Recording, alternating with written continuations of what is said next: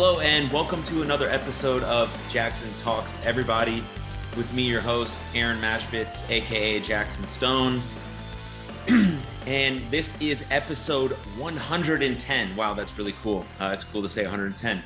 But Annie, Brook, welcome to the show. Hey, thank you so much. Great to be on with you. So before we really dive in into the work that you're doing, which is incredible, uh, I have one question to ask you before we get into all of that, and it's kind of the theme of Jackson Talks. Everybody, uh, it's a question you probably get asked a lot, and you probably ask it a lot, but maybe you don't answer it honestly, and maybe we can answer it honestly here because uh, we have a little bit of time to chat and kind of get into some details about some things. But Annie, uh, how are you doing? Like, really, how are you doing? You know, I am actually doing really well. And it's because I know how to re-regulate when things are going bad. I just got slapped with a lawyer suit by a crazy neighbor, you know, so that would normally throw somebody off the deep end. But I was able to like think it through and handle it, and I get my ducks in a row. And I fell down and slammed my kneecap the other day but I got it uh, all worked with and I do all my movement practices. So, you know, one of my things is it's like, can you be doing pretty dang well no matter what's going on? And can you? Have you answered that question? Yeah, I think you can.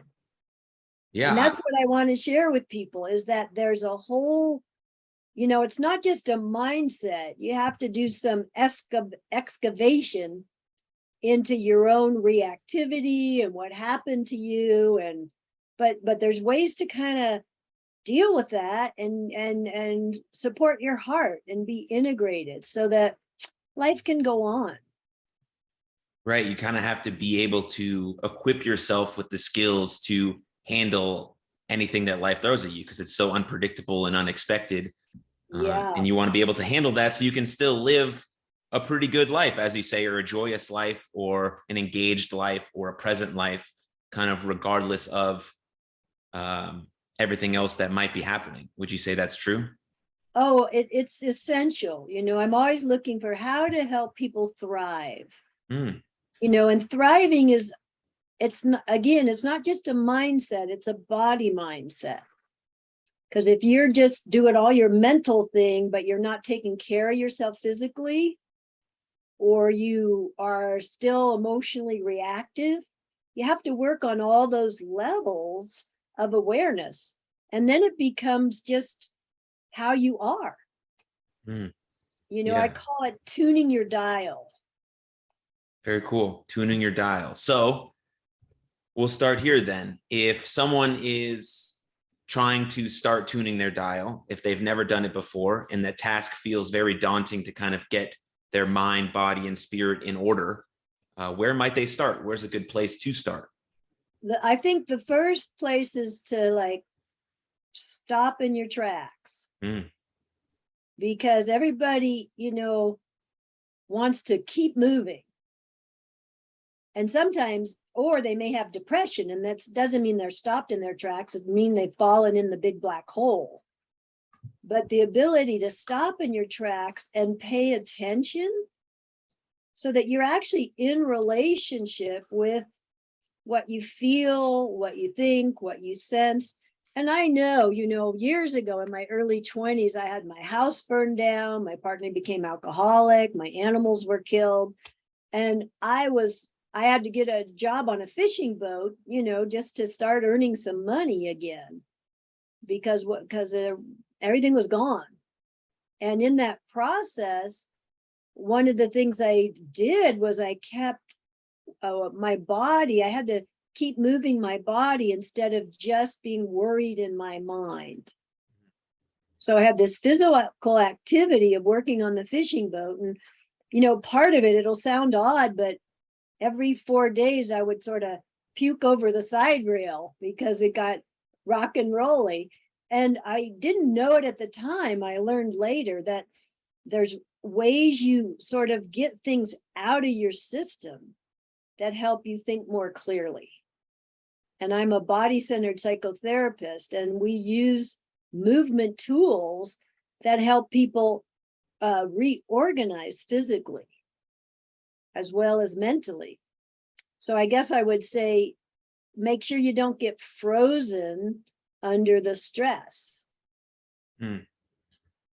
So it was, it was kind of a pain, not kind of, it was a painful event for you that kind of forced you to look at all of these things.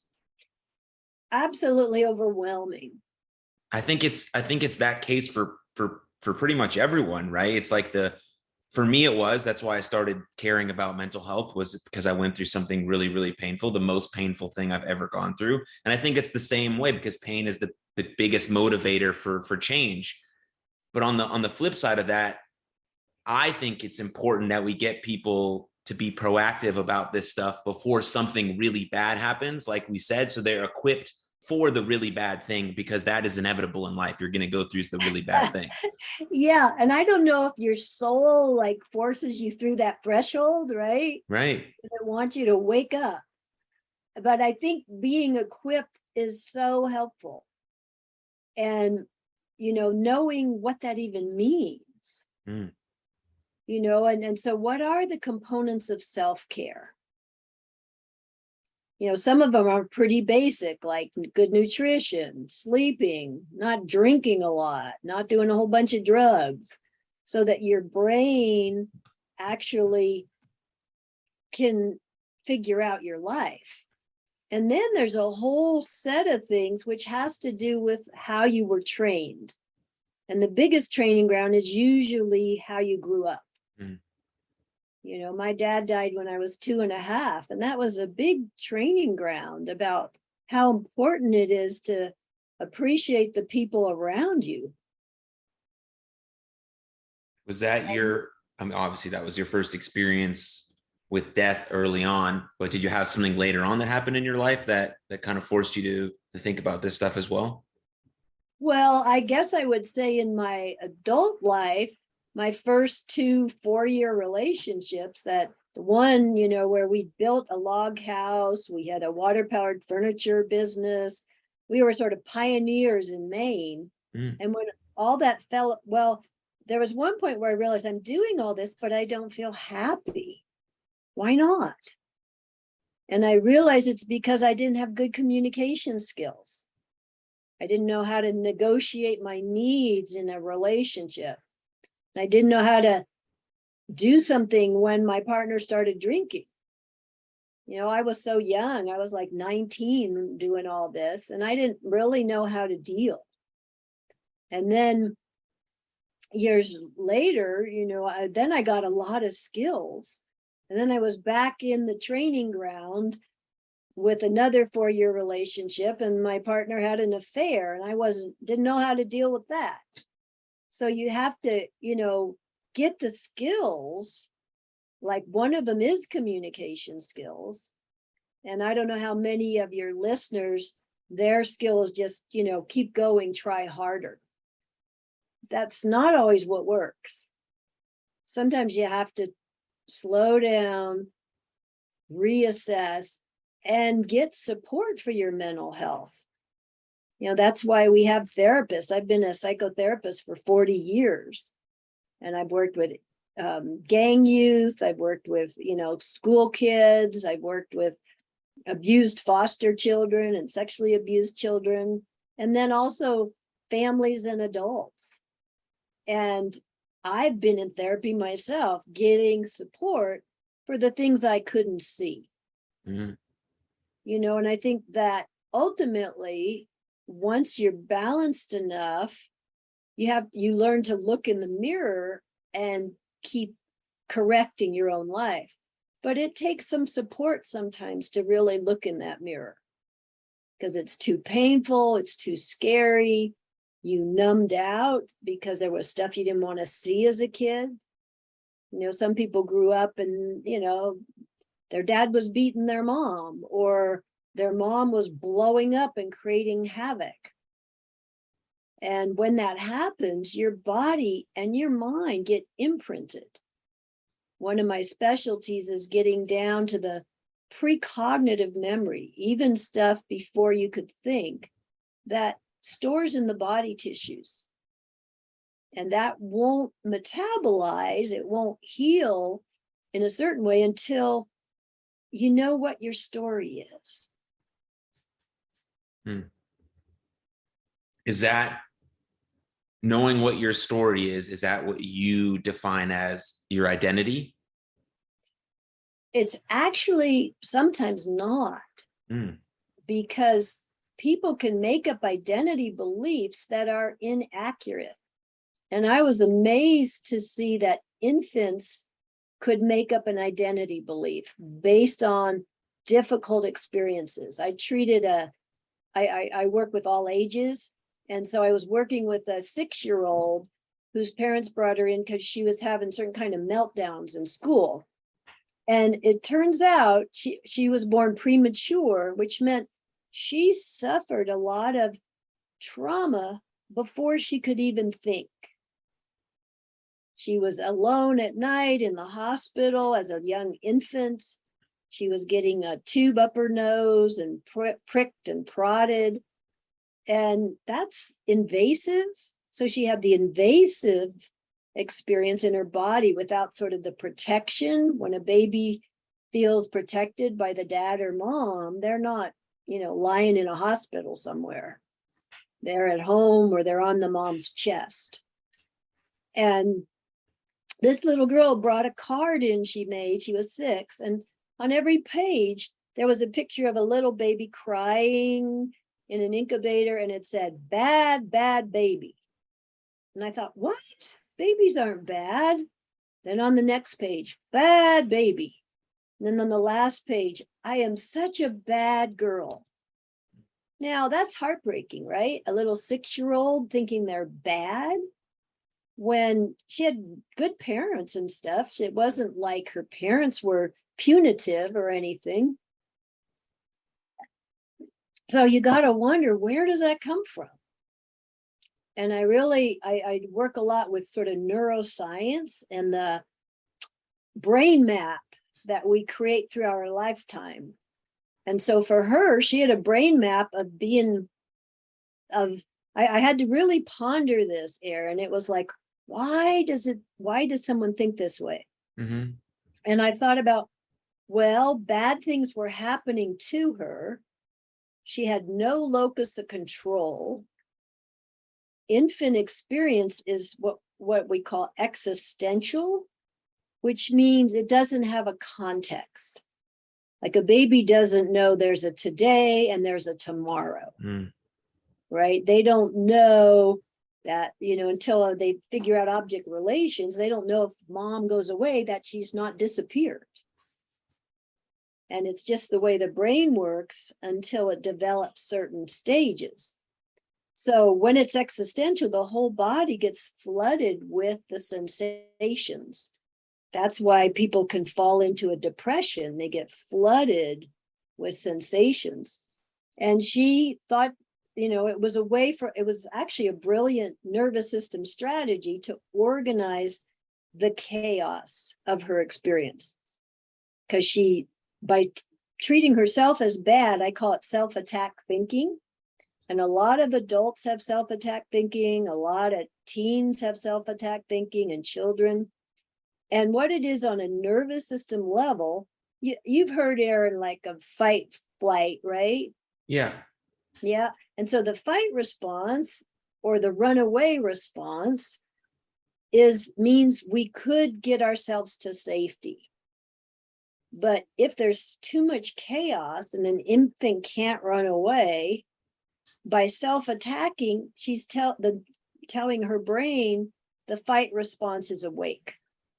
Mm. And then because she doesn't really know she exists without the reflection of the mom or the dad. I mean, they they know sort of, but it's being seen with these things we call mirror neurons in our eyes. That like I can see you, you feel seen, I feel seen. Something in us relaxes. So for her, she didn't have that support, so she had to take charge, and so she helped herself know she existed by attacking herself. It's So- a kind of interesting logic. Right. So So sometimes creating a story is the only way to kind of protect ourselves from what we may have gone through. Absolutely right. Yep. And so when you're working with people, you're trying to rewrite that story. You're trying to then change their what they how they view themselves. Yes, how they view themselves and to bring compassion and context back to the brain. Mm. As because once the brain has a context and realizes, well, this moment in time is actually over, I'm not still stuck in the incubator. Um, it will actually start to relax, especially if you work with the emotions of the the sadness of that infant or the grief or the fear. Because what happens with emotions, there's a book, I don't know if you've read it called Molecules of Emotion. Mm-mm. And it says that our emotions actually are, are molecules, they're chemicals. And when we go into a freeze response, those emotions don't process. So I've been working with adults who go back and they actually process their infant emotions. One lady I worked with, she taught meditation and she had a tremor in her neck. And turns out she was born with a she was had a forceps, which are those tools that have to pull the baby out. Mm. Makes a lot of pressure. And we figured out by going slowly enough for her to pay attention to her body and her sensations that she was all curled up around to go out one way. And when the forceps came in, they pulled her out in the other direction. So they basically stretched all her little baby ligaments. And over time, she was in her 60s when she worked with me. Her compensation had sort of exhausted itself. And so her neck tremored. But as she went back and really started to, she started, she actually felt the rage of that moment in time. And once she processed all that, her neck, neck tremor went away. Wow. It's kind of fascinating. I mean, it it, sounds really weird, doesn't it? yeah, but it, it just goes to show that everything is interconnected and that the mind and body is is bi-directional, right? The body, the, the mind can affect the body and the body can affect the mind. That's why obviously the work that you do integrates those two um, to heal the kind of the whole system. Uh, Yeah, that's my, that's my passion. Yeah, I um, I was reading something about addiction, and it- and it's kind of similar to to what you were speaking about. Is that um, that at the point you're t- you're really trying to uh, cure this disease of addiction, it's very important to go back and and thank yourself because the reason you started doing this something is because you were hurting from something else, and so Right. and so that thing probably kept you alive long enough because you could have you could have chosen another choice which could which could have been suicide right? Which could have been that ultimate choice. But instead you Mhm. made this decision to start drinking or do drugs or gambling which then obviously turned made your life really bad. But at that point it saved you and so Exactly. That's the, that's the, um, you know, double bind. Mhm. Yeah, and it's so interesting because what we do in our brain, in the very primitive brain, is we recreate what's familiar. So people don't think much about this, but if a mother is knocked out with anesthesia when she's giving birth, that baby gets the message to escape under pressure. Like they can't, you know, make it through difficulty. They have to be drugged. So some people end up with an addiction that they didn't even start. wow yeah so it is really always kind of circling all the way back to its roots and being compassionate and thankful to that self and then trying to heal it all the way to the person you've become or, or uh, are right now or who you want to become or who you potentially could become if you start to kind of integrate and heal all of those parts Exactly. And there's a part of the journey where there's some accountability. Mm. You know, compassion is important and understanding you know, really having the tenderness for you did the best you could. And then there's the other level for change that actually is behavior change. Mhm. And if people don't do that part, they end up on what I call the power triangle, which is victim, persecutor, rescuer. Mm. So then they could feel as they're addicted that they're the victim to the substance. Or bad things were happening, so, you know, they can excuse their behavior even Mm. though it hurts them. And one of the things, I have a little ebook called Power Struggle Behavior that really goes into this in depth. And you see it with kids and their parents, you see it in couples dynamics. Sometimes you see it in siblings dynamics. But if you are a person, anyone listening who notices they tend to get in power struggles, they tend to feel like the victim or they tend to rescue other people, or they tend to dominate or persecute the situation. That is a very, um, you know how, like I have this little clay thing here, it's like a triangle. And this is like the most stable geometric shape. And when you're when you identify the power triangle, victim, persecutor, rescuer, it's going to spin internally and externally. You're, it's hard to just sort of dismantle it because it's such a strong force field of emotional uh, things coming together. But, but you have to learn how to actually step back and step off the power train. So I would say to your listeners, pause in your tracks again Mhm. right? Notice, oh, I'm treating myself like a victim. Or, oh, I'm making that person who is mad at me for my abuse, you know, my substance abuse, the persecutor. When they could be just a friend saying, hey, you're ruining your life. I care about you. Right. It's what we do in our brain. So you want to really not. And substances are the rescue by nature. Yes. Too much pressure and you needed escape. But then you have to go back and fill in the gaps. You know, of understanding, of right choice. You know, I call, I have a course I lead called Best Choice, Best Action. Best choice, best action. Yeah, because it is, you do have to make choices, Absolutely. right? And there we are. And life makes choices too, and sometimes we don't even know why. Yeah. But even in challenging circumstances, it's when you start tuning your dial, and by that I mean emotionally adjusting when you start to sense yourself going off, like you're collapsing, or you're getting reactive, or you're blaming other people, or you're blaming yourself. You have to rebalance emotionally, and then physically, you also have to rebalance. Like some people, they'll you know, they'll encounter an obstacle and they'll just give up. Mm. I call that collapsing. Well, you have to adjust the physical sensation to not do that. Or some people will, you know, get real tight and try harder and push themselves. And that can be damaging.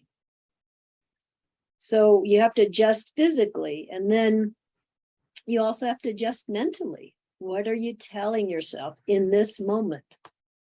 And is that helping anything? Yeah. So it's kind of fun. It becomes like a game. Absolutely. Yeah. Like from from what I'm gathering from what you said, very simply put, I would say step number one is is clearly to be aware of what's happening, right? Um, you said it in a much more elegant way, but you know, first you want to you want to to- become aware. Yeah. The, the the second step is to accept whatever you're feeling, right? Whatever it is you need to adjust, you have to then accept that. And then the third step, obviously, is get into action, whether that be mentally, physically, spiritually. Um, so I mean, I think that's that's how you kind of order it. Obviously, you have a, a much more in-depth approach, but for for kind of a broader view of it, I think those are kind of the three steps. Yeah. And and the part of it is um, there's something called tissue tone. What that means is we've kind of talked about it already, but it's a term from sort of infant development and occupational kind of therapy, where if a baby's high tone, they're all tight. And they won't relax into the mother or the dad. They'll be more fussy. Or if they're low tone, they're they could be lethargic. And they literally, like a premature baby is often low tone Hmm. because it didn't get the full chance to be spring loaded in utero. You know, it was too small in there, so it didn't get the the the growth while it folded in its arms and legs because there wasn't enough space. And so that physically, full term babies, they physically get more of a spring loading. And so a preemie hmm. baby is a little floppy. And you hold that baby up and they have trouble lifting their head. They don't have the same tone as a full term baby. So when a person notices their own tone, you can stop. Like I would call that, you know, it's to keep things simple, you know, is it high tone or low tone? Hmm. How do you get back to the middle? Right. And then in your, if you're in a conversation and you're getting all heated up, how do you get back to the middle?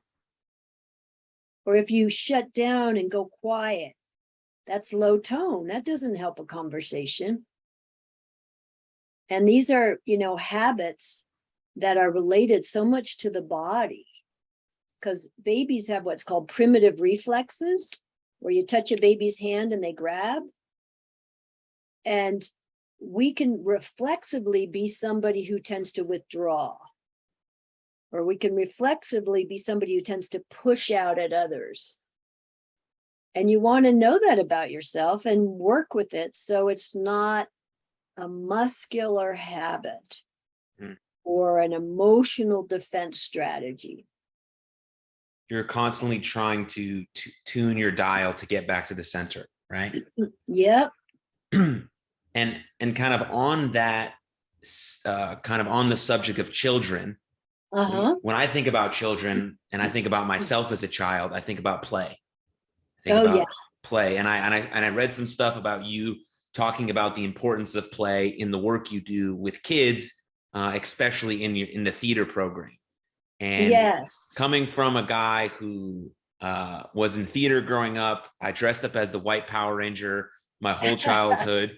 and then I became a professional wrestler, got a pretend name, and then played dress up basically for the last six years. Right. Uh, I think it's brilliant. Imagination, creativity, uh, partnerships, communication, all of that stuff. Um, and so, yeah, I just no question. They're just really thoughts on on play and theater and how it integrates into the work that you do. uh, one of the things I would see often in my therapy office, parents would come with, with their, in with their kids, and I would watch them interact, and I'd realize that parent doesn't know how to play. Hmm. Or even more sad, that child doesn't know how to play. And so I wrote a book called Awakening the Creative Mind because I, in my 20s, after I had all that trauma, you know, I was doing anything I could to get myself out of a freeze response or out of worry. And I started studying improvisation. Oh, And that led me to studying acting and improvisation. It it messes with your brain in a good way yeah. You know and and i was so grateful that i studied for five years with this master uh, solo performance and she would just get out on stage without any kind of you know um, script or anything and she'd just start with a movement and that movement would turn into a whole character and story that was fascinating Wow. and so by doing that with my brain it gave me the spontaneity to meet a kid where they were. Hmm. And lots of times, you know, you can get exhausted working with children as a therapist because because you're running around chasing them in a way. But if you know how to meet them where they are and give them healthy containment, they actually relax and you can get down to what's troubling them or what they need. But people who don't play don't make good therapists, really. Mm.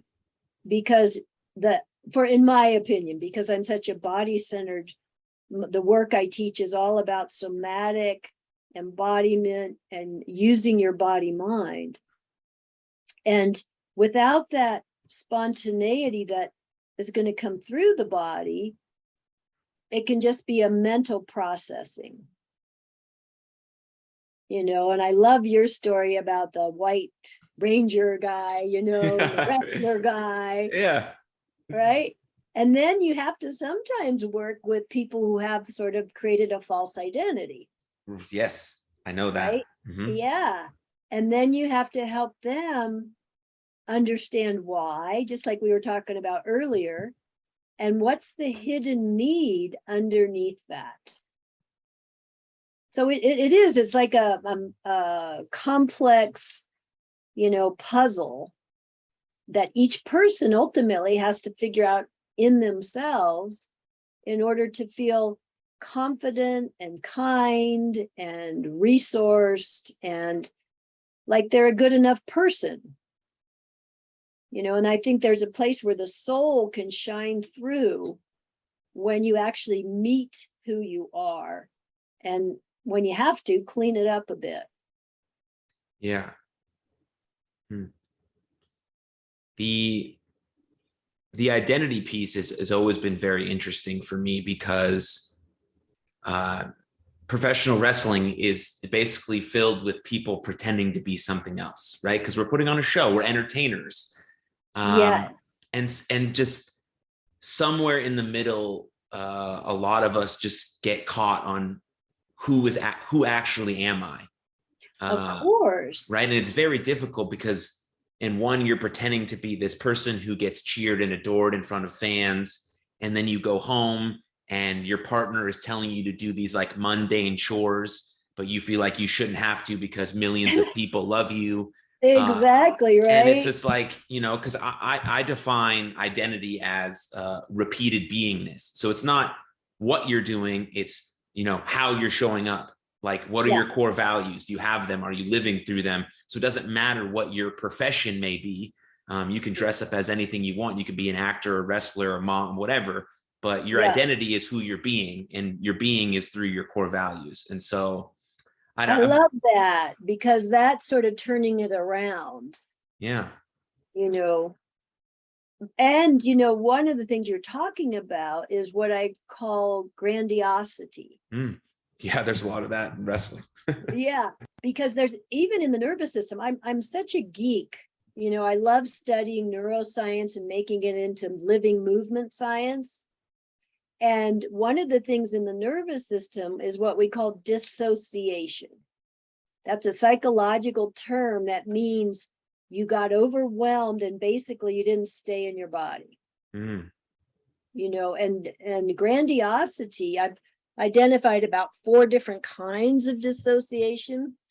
And one kind is that super high creativity.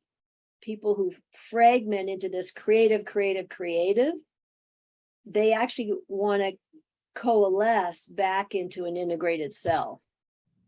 And then there's people who withdraw into a cave inside you know, and they have to learn how to actually come out to the mouth of the cave and relate to the world again.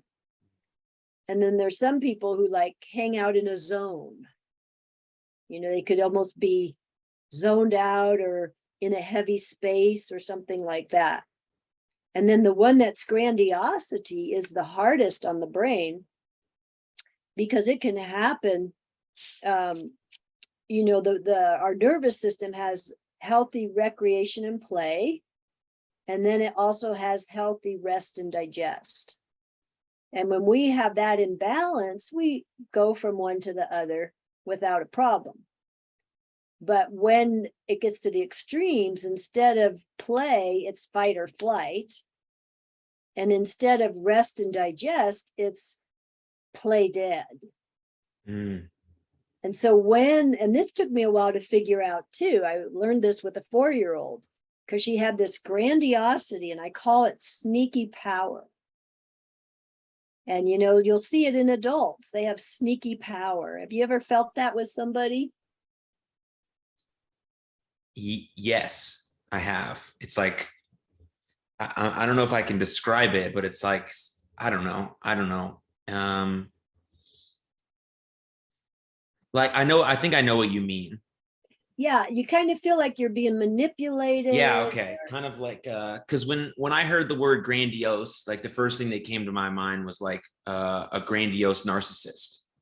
Oh, yeah. mhm. and so um that they kind of have that way of manipulating you you know feeling like everything is your fault they want to be center stage um and so that's kind of what my mind went to i don't know if that's specifically what you're referring to but I would say this would be not as developed as a sort of a personality disorder, like a hmm. narcissism. This would be accessible to a lot more people. oh, okay It's like if you're overwhelmed and you go into a freeze response, the brain doesn't like it. They want you to run away or fight, but you've frozen. So that freeze is a portal to a diff to that, you know, rest and digest side that goes too far. Because it goes all the way to play dead Mm, and- and you've seen this with the animal videos, you know, where some predator prey, some prey animals, like a rabbit, you a predator will grab them and they'll just play dead. right okay And then they drop them and go off, and then they shake themselves back alive. And with this, with humans, that playing dead is like when everything feels to the brain like this body is shutting down. It actually thinks it's going to die. And so then I think what happens, this is my own geeky neuroscience, is that the body's shutting down, the brain doesn't like it, and the brain does a last ditch rush of adrenaline. Wake up! And so I think at that moment is when the grandiosity happens. And it can be spiritualized, you know, I um I mean, no, I, uh, baptism is in many ways a real blessing. So don't get me on the, don't take this in the wrong way. However, the mechanism of the underwater baptism where they would hold people underwater until they flailed, like you see old movies of that, and then they they're they're they flail and finally they let them up and they see God. Mhm. It's I think it's that rush of adrenaline that actually opens up the brain for mystic vision or it opens up the brain to be all powerful i've even seen some spiritual teachers who are highly charismatic be actually using sneaky power without knowing it huh and it's very seductive. People want a guru. Right. But ultimately you're the guru right? You have to take care of your life. Yeah. Yeah you're you're your best coach right? You're your best coach because you at some point will know clearly will know yourself better than anyone. You have you hopefully you have the best relationship with yourself because you've cultivated that.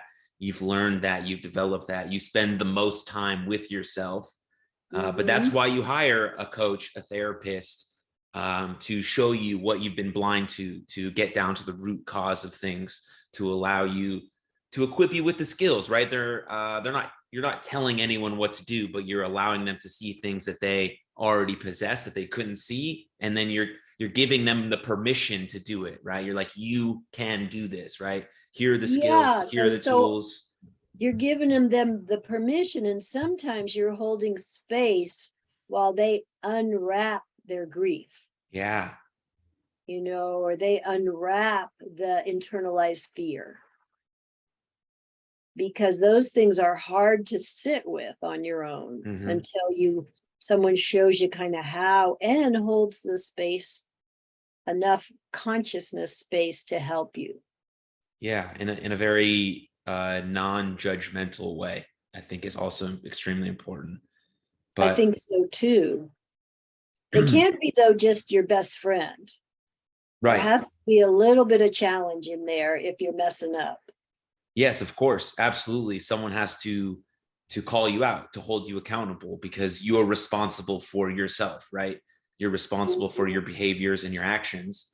Um, a lot of the stuff that may have happened to you was not your fault. Of course not, right? Some of it may have been your fault. Some of it may not have been your fault. You have to look at that kind of stuff and be and be very honest with with what your current circumstances are and, and mm. where you want to go from there by taking responsibility of that. And and a support system is great, very important. Community, good relationships are important for that. But someone who's really gonna be there and say, this is this is what it is, and this is how you have to accept reality, and this is where you can move from. Yeah, I think that's really instrumental. I know it was in my life. I had infant trauma myself because I Mhm. was in an incubator and, you know, didn't get touched for 17 days and probably dissociated and uh, I was a high arousal temper tantrum kid. Wow. My mom didn't quite know what to do with me, but now, you know, through my studies, I understand how the nervous system works and those kids who are struggling, you can do movement games that help change the brain, that really bring them back into relationship with their own body so they can be in relationship with others. Yeah, that's beautiful. To quote to quote you, this is your quote. uh, change the brain to change the pain. yeah, And I think Mhm. basically that was that was the theme of kind of what we talked about for the last 40 minutes. So that was really that was really great. good. And I just want to remind people what you have already said that it's not just a mental activity. It has to involve the heart, it Mhm. has to involve solitude and figuring it out and interdependence. Yeah. It's all very important and hard and very hard. Yeah, it is hard work. It is the Ninja Warrior Advanced Degree Program. Yeah. But just like any in martial arts, right? Over time, through practice, through your professor, through a teacher, through diligent work, you become a master. Yes. And it may take 15 years, it may take 20 years, it may take five, but you do become a master. And that's really special. And I think that trajectory is is really important for people to understand. Yeah, and then they get, most masters end up sort of giving back, Oh yeah, absolutely. you know, and that's the beauty of it all. Yeah, it's this beautiful cycle of of life, I guess. So Yeah. well, Well, Aaron, what a pleasure to meet you. yeah, I have one more question for you Okay. to wrap this up to put a nice little bow on top of this beautiful conversation. So if you could put a billboard up and millions of people would see that billboard every day, what would you put on that billboard? Boy, that's a great question. I stole it from Tim Ferriss. He's the other podcaster. Okay. So I didn't come up with it. I can't claim the question, but I, I, I did really love it. So I'm gonna I'm using it. Uh-huh. So one of the things you know about billboards is people are going pretty fast as they Mhm. go by it, right? So it could be change the brain to change the pain, but people might take that mentally. So it might have to have an image of like an infant, a heart, uh, you know, it just might have to have those human image Yeah. that shows that we need each other. Yes. So maybe that's what I do. I'd have a visual and the that little slogan on top. Beautiful. I think that's fantastic. And then before I let you go, where can where can people find all of your work that you're doing? Uh, thanks for asking. I have a website. It's called Annie Brook, and Brook is B R O O K, no S, no E, anniebrook.com. And I'm launching this fall a therapy training program. So anyone out there, as I've also opened it to coaches, I think, because it has to be people who want to hold the depth. But uh, it's Mm. it's starting up this fall, and I have six different topic specific courses all the way from things like adoption imprint, birth trauma, complex trauma, play, play therapy, just a lot of ways you can actually help people. That's beautiful. That's beautiful. Yeah, so just go to anniebrook.com or go to Instagram Mhm. and go to Annie Brook Therapy. Yeah. Or go to Facebook and go to the Brook Institute. Or I have a YouTube channel, or you can also find me on, uh, on LinkedIn. Yeah, absolutely. Yeah, Yeah. all all of those um all of those links will be in the show notes. They'll be in the email that we send out. And yeah, so if you if you just listen to this and you listen to it because uh, you follow Annie, you can go to jacksonstone.net and you can sign up for the newsletter and you'll get the the email with the episode directly and all of that good stuff and future episodes. But thank you, thank you so much for for bringing on the show, for sharing your wisdom, um, for doing the work that you do, and uh, and for agreeing to talk to me. hey, it was fun and, uh, the same back to you, right? We're all with that idea of how do we help each other? How do we keep growing? How do we keep falling in love in a good way Absolutely. with humanity? Yeah, Yeah, beautiful. thank you so much. You're very welcome. Thanks everyone for watching or listening. Take care of yourselves, and uh, we'll see you next time. Cheers.